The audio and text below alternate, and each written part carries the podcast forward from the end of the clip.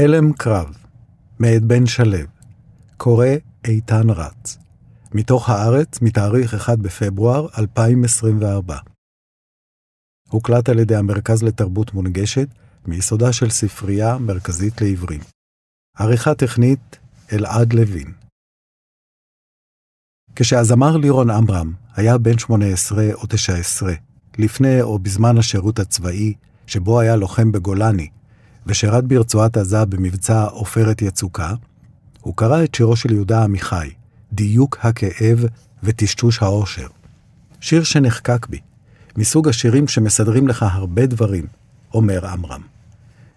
דיוק הכאב וטשטוש האושר. אני חושב על הדיוק שבו בני אדם מתארים את כאבם בחדרי רופא. אפילו אלה שלא למדו קרוא וכתוב מדייקים. זה כאב מושך וזה כאב קורע, וזה כמו מנסר. זה שורף, וזה כאב חד, וזה כהה. זה פה, בדיוק פה, כן, כן. האושר מטשטש הכל. שמעתי אומרים, אחר לילות אהבה ואחר חגיגות, היה נפלא. הרגשתי כמו בשמיים, ואפילו איש החלל שריחף בחלל, קשור לחללית, רק קרא נפלא. נהדר. אין לי מילים. זה נכון בדרך כלל, מה שעמיחי כתב, אומר עמרם. הכאב, יש בו דיוק. העושר, לעומת זאת, הוא דבר אבסטרקטי, ולדברים אבסטרקטיים אין אחיזה בשפה. אבל הסיטואציה שבה אנחנו נמצאים מאז 7 באוקטובר, זה לא מה שהתכוון המשורר. זה כאב שהוא הרבה מעבר. הוא חוסם את יכולת הביטוי יותר מאשר מעודד אותה. כמו שהרמב"ם אומר, אי אפשר לתאר את אלוהים. אסור לתאר את אלוהים. ההלם של המוזיקה הישראלית אל מול הממדים הבלתי נתפסים של האסון היה קצר מהצפוי. ב-11 באוקטובר, הראפר איזי הוציא את השיר 7 באוקטובר, וכעבור כעשרה ימים הוציא ביחד עם אודיה את חורף 23. באותו שבוע יצאו עם ישראל חי של אייל גולן ומולדת של חנן בן ארי. לקראת סוף אוקטובר, טפטוף השירים העוסקים באסון נהפך למבול, שהוסיף והתגבר בשלושת החודשים שחלפו מאז. עומר אדם וליאור נרקיס הוציאו כל אחד ארבעה שירים מאז האסון. אודיה ושולי רנד הוציאו שלושה, עידן רייכל, מירי מסיקה, אייל גולן, יהורם גאון, פאר טסי, שירי מימון, אושר כהן, תמיר גרינברג, שלומי שבת, איתי לוי ועדן חסון הוציאו שניים, ומאות אומנים. מיהודה פוליקר עד סטטי, משלמה ארצי עד נונו, ממוניקה סקס עד נס וסטילה, הוציאו שיר אחד. אפשר להבין מה גרם לכל כך הרבה מוזיקאים לכתוב ולהקליט שירים בעקבות הטבח והמלחמה. חלקם חשו צורך אז לאבד את הסיטואציה באמצעות כתיבה ויצירה. אחרים השתוקקו לתרום להעלאת המורל הלאומי. והיו מן הסתם גם כאלה שלצד התחושות האותנטיות הללו, צייתו לשיקול יותר תועלתני. הם חששו שאם לא יוציאו שירים, ייתקלו בכתף קרה מצד הקהל, הצמא לנחמה או לריגוש לאומני. לצד מאות המוזיקאים שהוציאו שירים אחרי 7 באוקטובר, ישנם גם כאלה, אולי קצת פחות מכפי שאפשר היה לצפות, שלא כתבו ולא הקליטו מאז האסון. קולם לא נשמע בשירים חדשים ברדיו וברשת, ומטבע הדברים הם לא נשאלו ברעיונות על השירים שלא הוציאו, בניגוד לעמיתיהם שהקליטו והתראיינו. אבל השתיקה אל מול האסון, או הקושי העמוק לכתוב ולהלחין לנוכח ממדיו העצומים והתקדימיים, מעניינים לא פחות מבולמוס היצירה שאחרי 7 באוקטובר, וגם אותם יש טעם להבין ולדובב. מבין המוזיקאים שלא הוציאו שירים מאז האסון, רבים שעליהם פניתי העדיפו לא להתראיין. אני לא שש להתראיין כשאין מה לומר, אני לא בטוחה שיש לי משהו מעניין לומר, אני לא מרגיש צורך או יכולת לדבר בימים אלה. הנושא כל כך משמעותי, ואין לי רצון לדבר באופן כללי. אני עוד לא מצליחה כל כך להבין מה אני מרגישה בדיוק. זה רק חלק קטן מהתשובות שקיבלתי. אבל יש גם כמה מוזיקאיות ומוזיקאים שהסכימו לדבר על השתיקה והקושי ליצור. חלקם, כמו דניאל אספקטור ושלמה בר, לא כתבו ולו מילת שיר אחת מאז 7 באוקטובר. אחרים, כמו לירון עמרם ואיה זהבי פייגלין, נעלמו בשבועות שאחרי האסון, אבל חוזרים עכשיו לכתוב. ודורון טלמון מג'יין בורדו כתבה שיר מיד אחרי הטבח בעוטף, אבל אחר כך הרגישה שהיא נעטפת בשתיקה.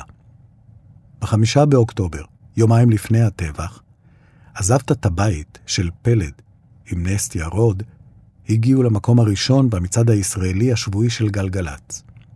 לראשונה בחיי, אומר פלד, היינו באופוריה. סוף סוף הגענו. כבשנו עוד יעד. יומיים אחר כך זה נהיה לא רלוונטי.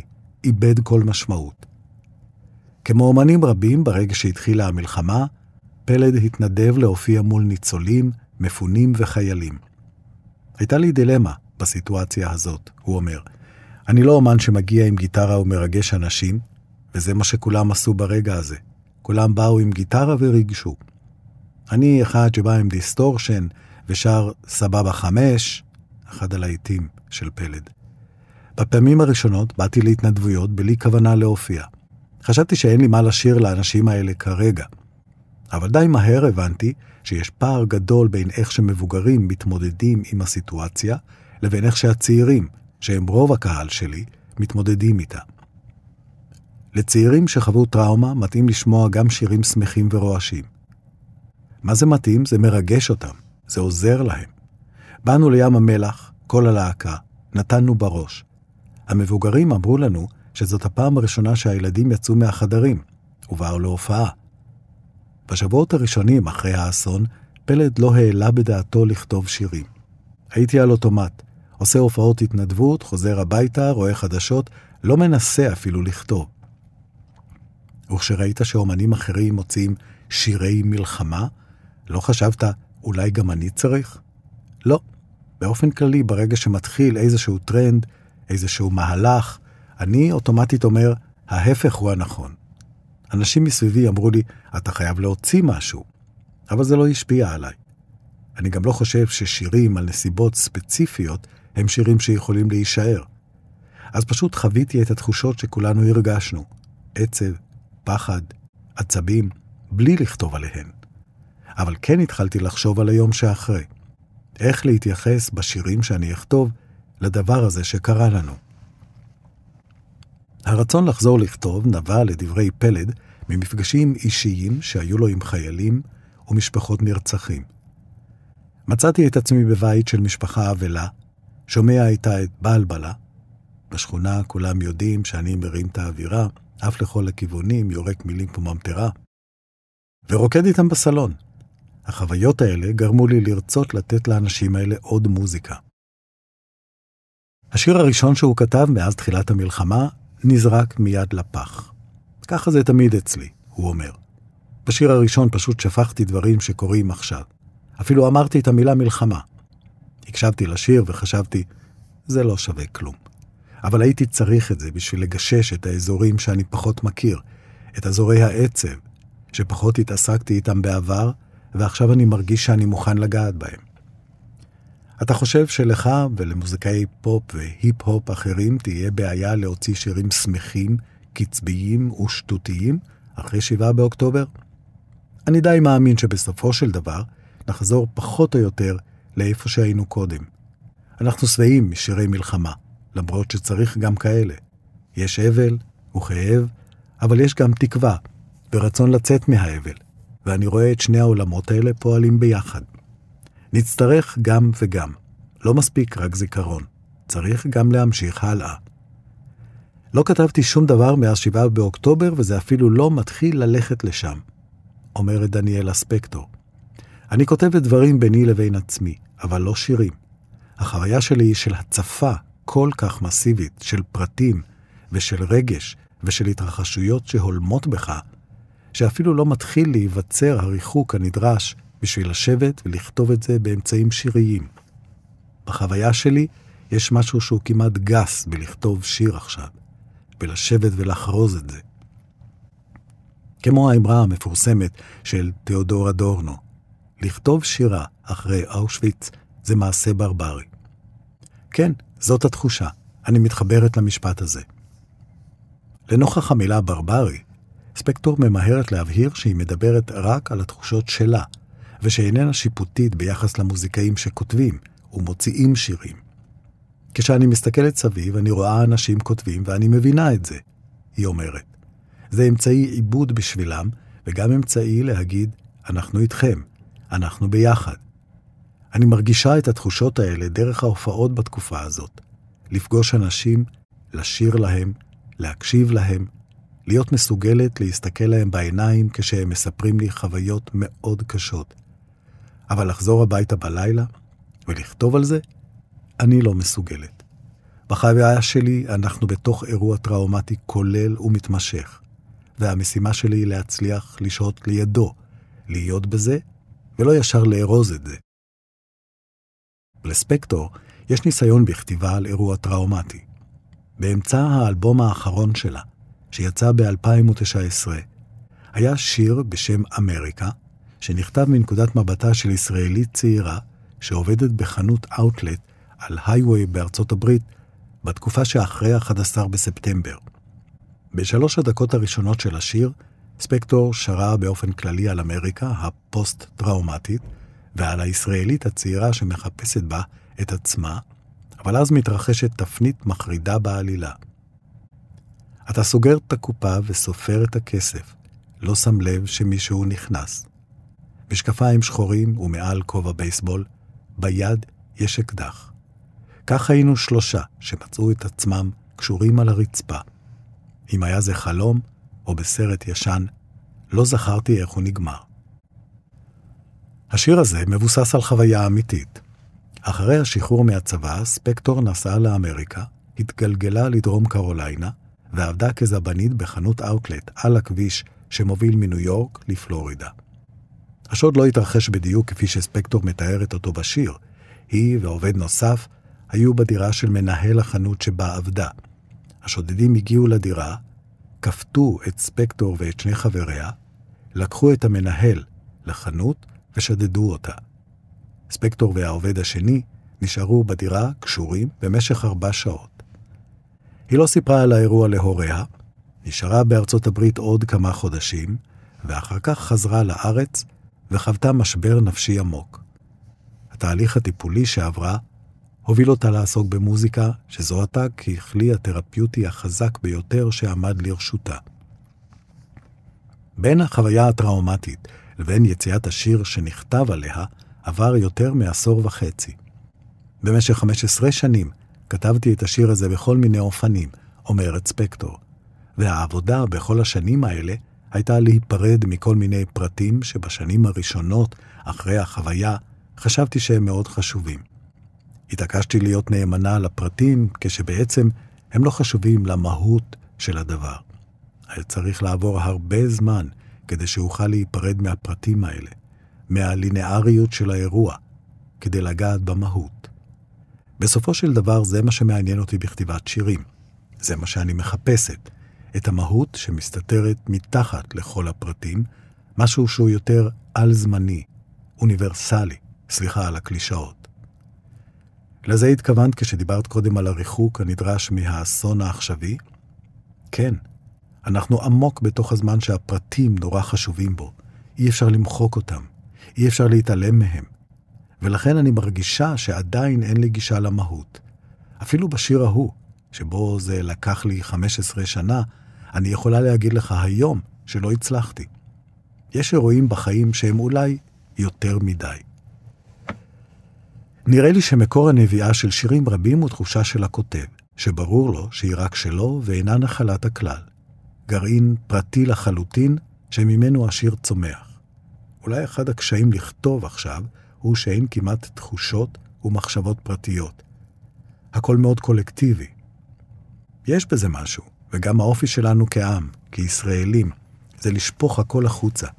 אנחנו חשופים לאינפורמציה כל הזמן, בפייסבוק, באינסטגרם, בטלוויזיה וגם בשירים.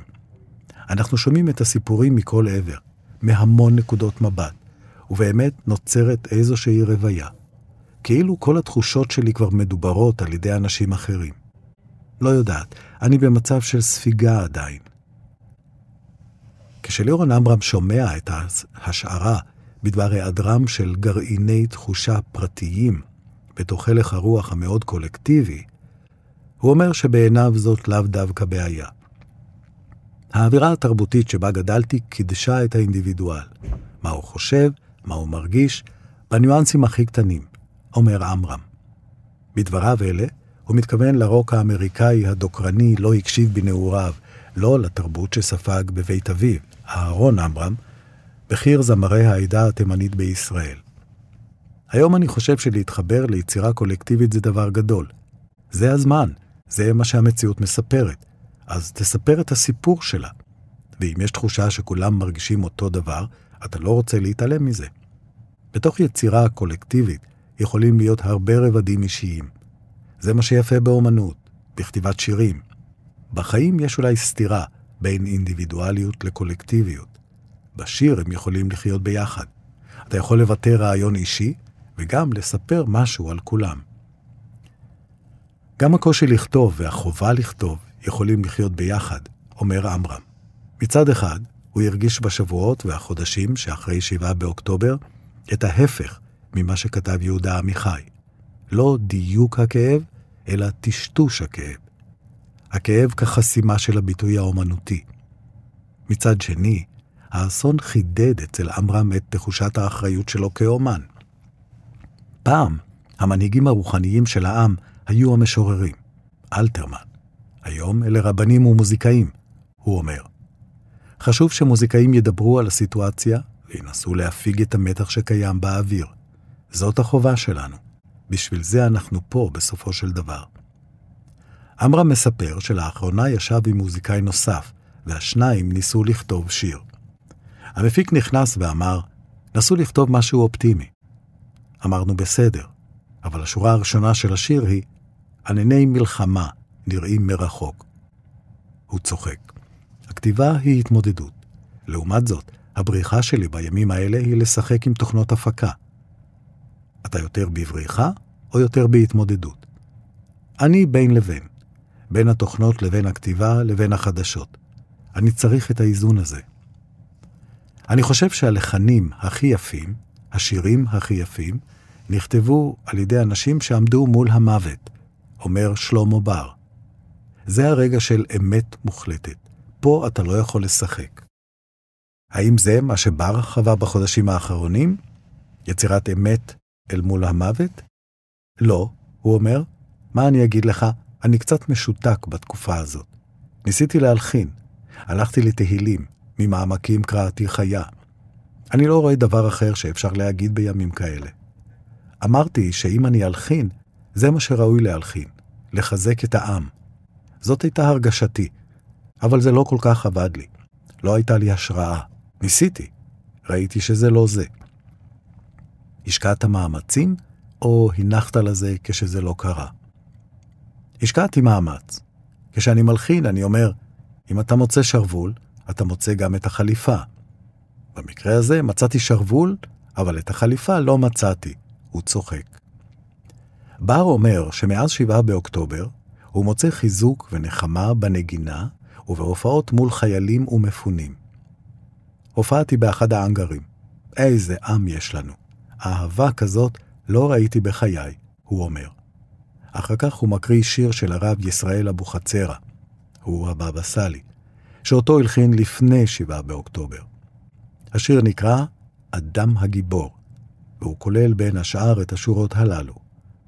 לזאת יביט ויראה וגם יתבונן. היש מחליף טוב ברע ולא יתאונן. כל שכן הוא שישתונן על רוב ימיו שלא כונן. גדלה חרפתו, בושתו וכלימתו. זה מה שאני מרגיש היום, אומר בר. האגו שגובר באדם. אין חמלה, אין רצון לפיוס, אין רצון לאהבה. אנחנו חותרים אחד מתחת לשני, במקום שנמצא אהבה ואחווה. כשהתקשרתי אל איה זהבי פייגלין, כדי לשאול איפה היא עומדת על הציר שבין יצירה לשתיקה, שמעו מעברו השני של הקו שהיא בנסיעה. לאן היא נוסעת? האמת, אני נוסעת לעוטף, לראות מה קורה, אמרה זהבי. בלי יעד ברור? בלי. שמתי את הילד בגן, וזה היה או ללכת לסטודיו, לשבת ולנסות לכתוב, או לנסוע דרומה. החלטתי לנסוע. בשבועות הראשונים לא היו לי מילים. רוב הזמן בכיתי, אומרת זהבי. ליתר דיוק, היא בכתה ושרה. מאז שמונה באוקטובר, כמו הרבה מאוד אומנים, היא הסתובבה בארץ ושרה לאנשים. לא שירים שלי, מה שצריכים. זה נע בין אהוד בנאי לנועה קירל. התביישתי לשיר את השירים שלי, כי מה קשור? היא אומרת.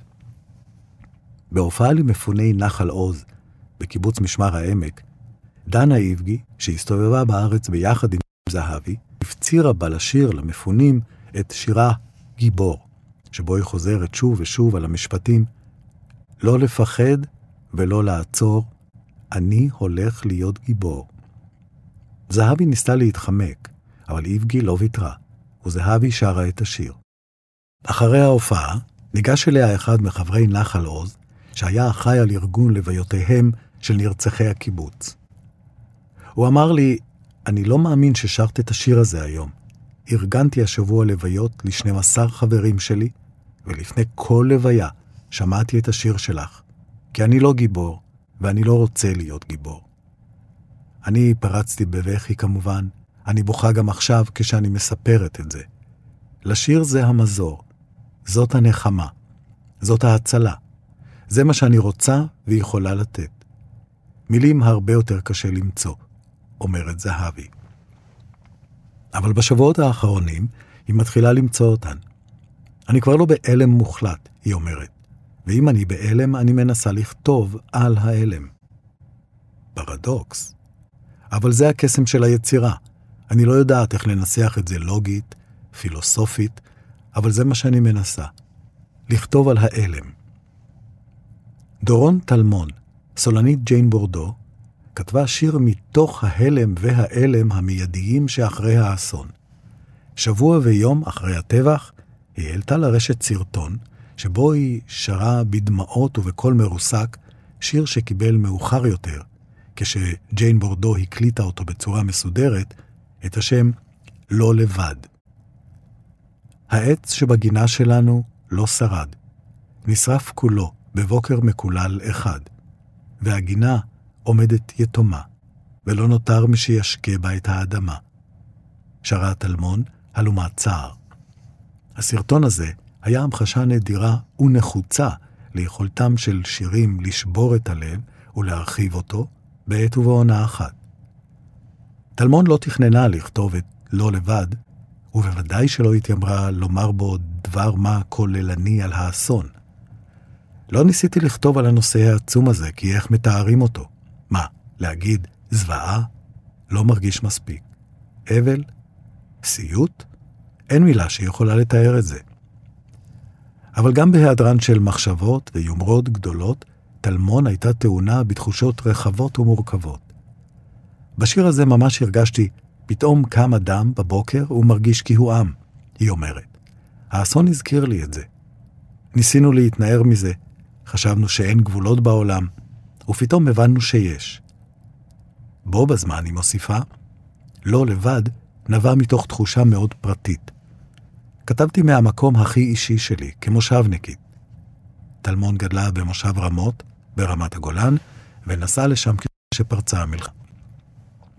ראיתי את התמונות של הגן בניר עוז, שכל המצולמים בה נרצחו או נחטפו. הבת שלי בגיל של הילדים האלה. התחושה הייתה שלא נשארו ילדים. ומתוך זה כתבתי, ומי ישיר בטקס, בקיבוץ, ומי ירקוד במעגל, על הבמה בחוץ. לא ניסיתי לכתוב על האסון, פשוט על התחושה הזאת. ומאז, כתבת משהו? אפילו לא ניסיתי. אני לא יודעת מה אפשר להגיד. עכשיו הכל נעשה עוד יותר מורכב. כלומר, לתחושתך, במקום שהזמן החולף יאפשר כתיבה, הוא חוסם אותה עוד יותר. כן, כי בתוך ההלם הראשוני הייתה תחושה ברורה, ועכשיו יש כל מיני תחושות. יש פרספקטיבה, יש כל כך הרבה צדדים. פתאום שוב חוסר האחדות הזה. אני מניחה שאני אכתוב משהו מתישהו, אבל אני לא יודעת לאיזה כיוון זה ילך. האסון הזה הוא המים שאנחנו נמצאים בתוכם, ועוד נימצא בהם המון זמן, אומרת דניאלה ספקטור. אני חושב שזה יקרין בצורה חזקה מאוד על השירים שייכתבו כאן. גם אם אני אכתוב שיר אהבה, או אנשים אחרים יכתבו על משהו אחר לחלוטין, מה שקרה ב-7 באוקטובר יהדהד שם, בכל השירים.